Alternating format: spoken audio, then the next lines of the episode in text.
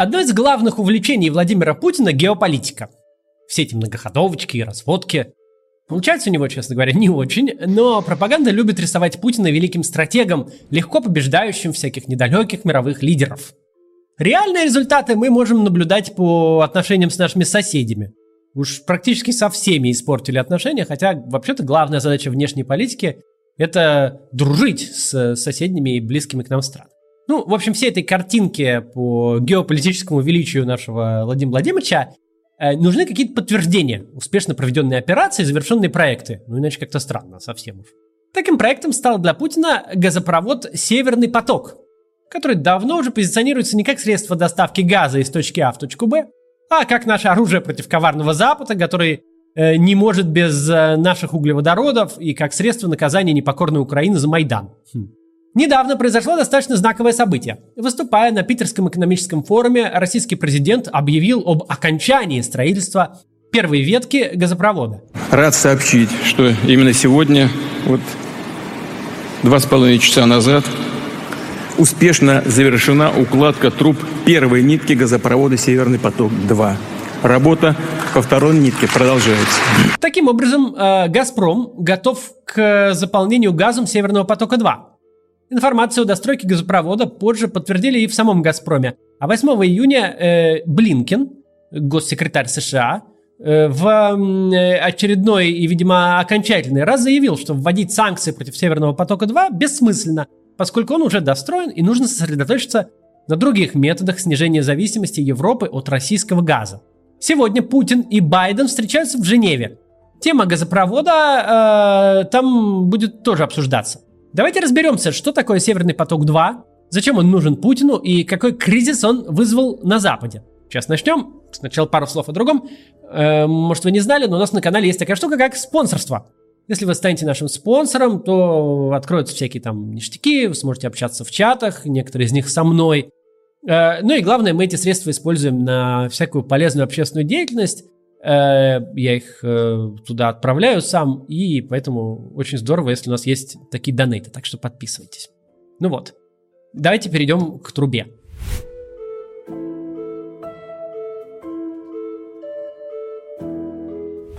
Итак, что такое Северный поток-2?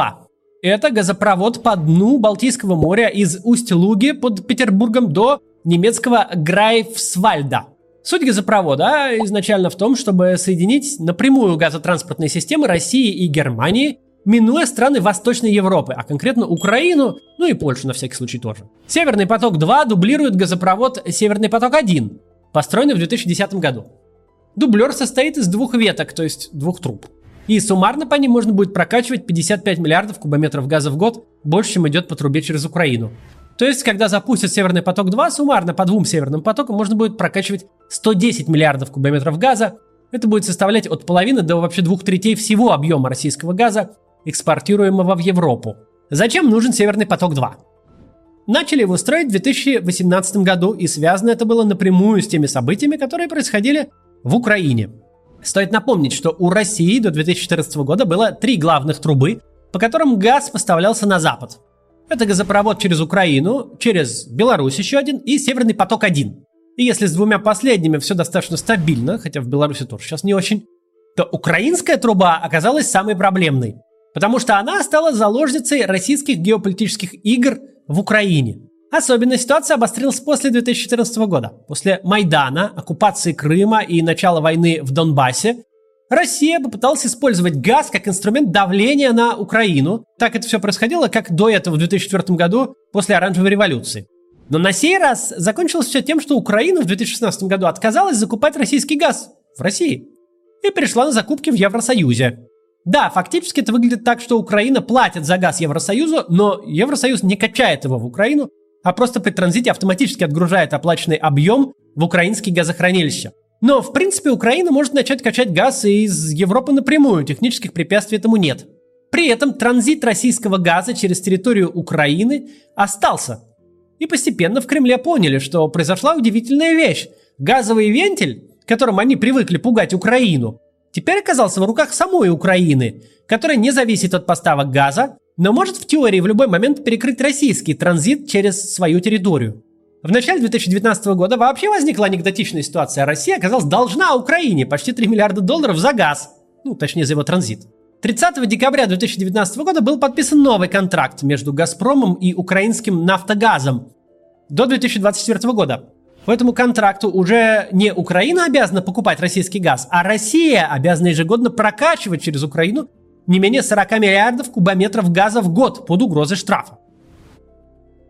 Естественно, «Газпром» начал искать пути обойти проблемную Украину и строить обходные газопроводы. Первым был турецкий поток, протянутый по дну Черного моря из Анапы в Люлебургас, в европейской части Турции. Его начали строить в 2017 году и торжественно запустили в 2020.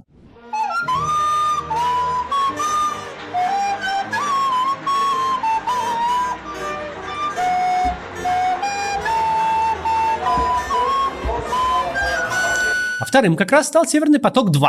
Как я уже говорил, строительство Северного потока-2 началось в сентябре 2018 К осени 2019 он был достроен на 90%, но возникла проблема. Дания, которой принадлежат воды вокруг острова Борнхольм, через который должен был пройти газопровод, внезапно отозвала разрешение на строительство.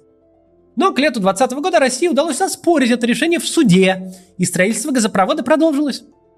И вот теперь он практически полностью закончен – Вообще, с чисто экономической точки зрения, вся эта история вызывает большие сомнения еще со времен Северного потока-1.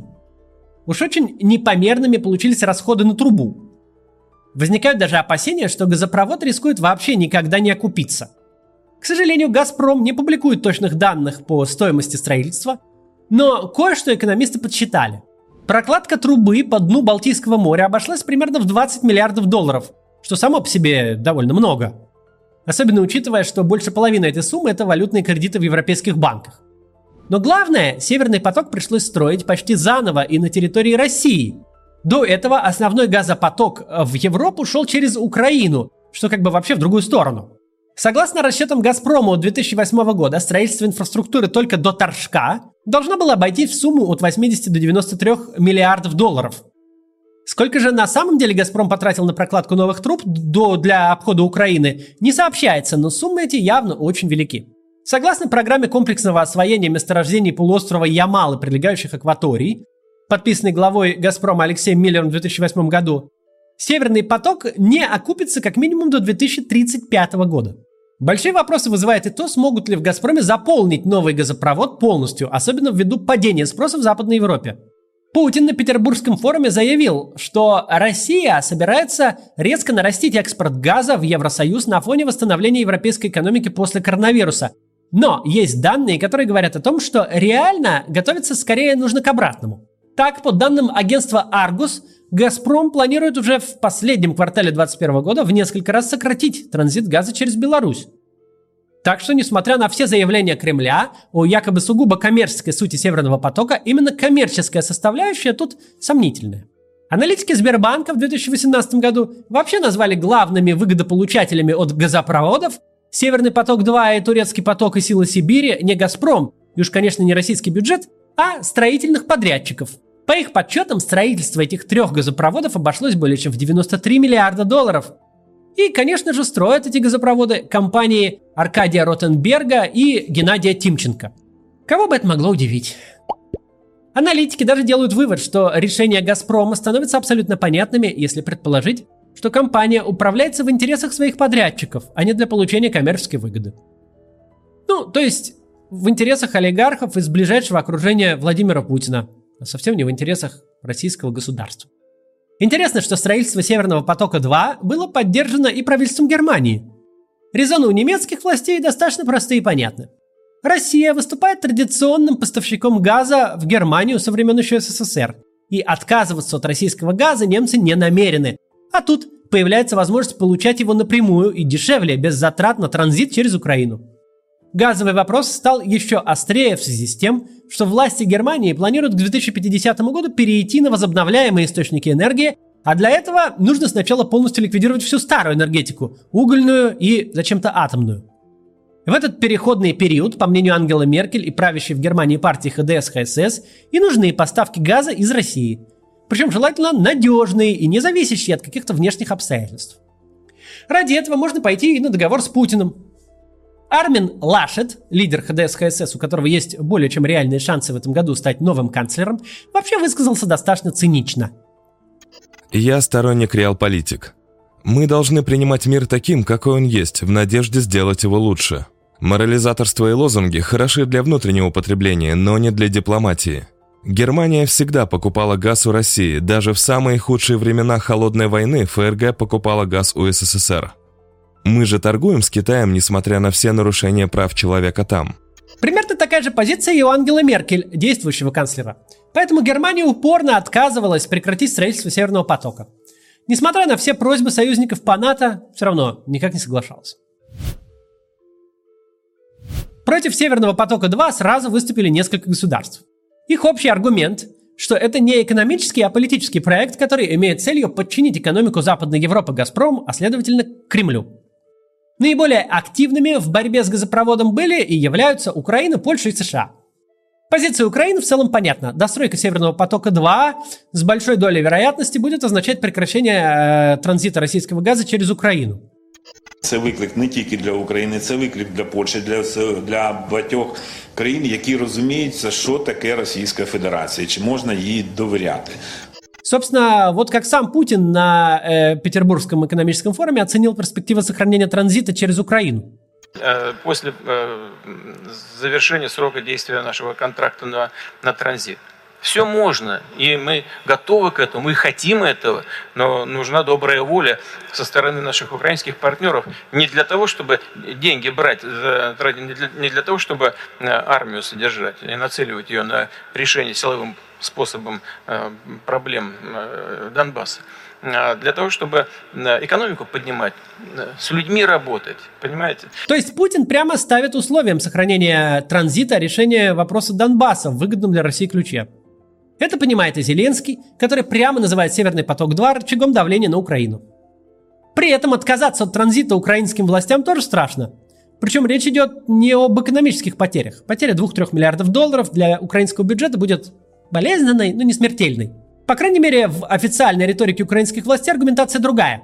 Она заключается в том, что проходящая по территории Украины труба с газом «Газпрома» – единственная гарантия от прямого вторжения военных Э, российских в Донбасс, в Украину.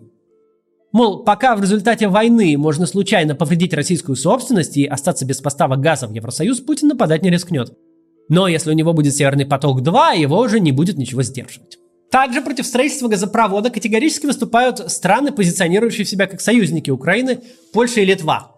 Для них добавочным фактором риска является сам факт сотрудничества Германии и России – Збигнев Рао, глава э, Министерства иностранных дел Польши, недавно выразился следующим образом. Этот газопровод радикально укрепит общие интересы Германии и России и будет представлять прямую угрозу миру в Европе. Германия пожертвовала ценностями и интересами безопасности свободного мира ради сотрудничества с Россией, которая проводит политику агрессии. А Россия стремится к поражению свободного мира. Польша, к тому же, строит собственные э, схемы поставки газа из США в Европу, так что у них есть понятный и экономический интерес.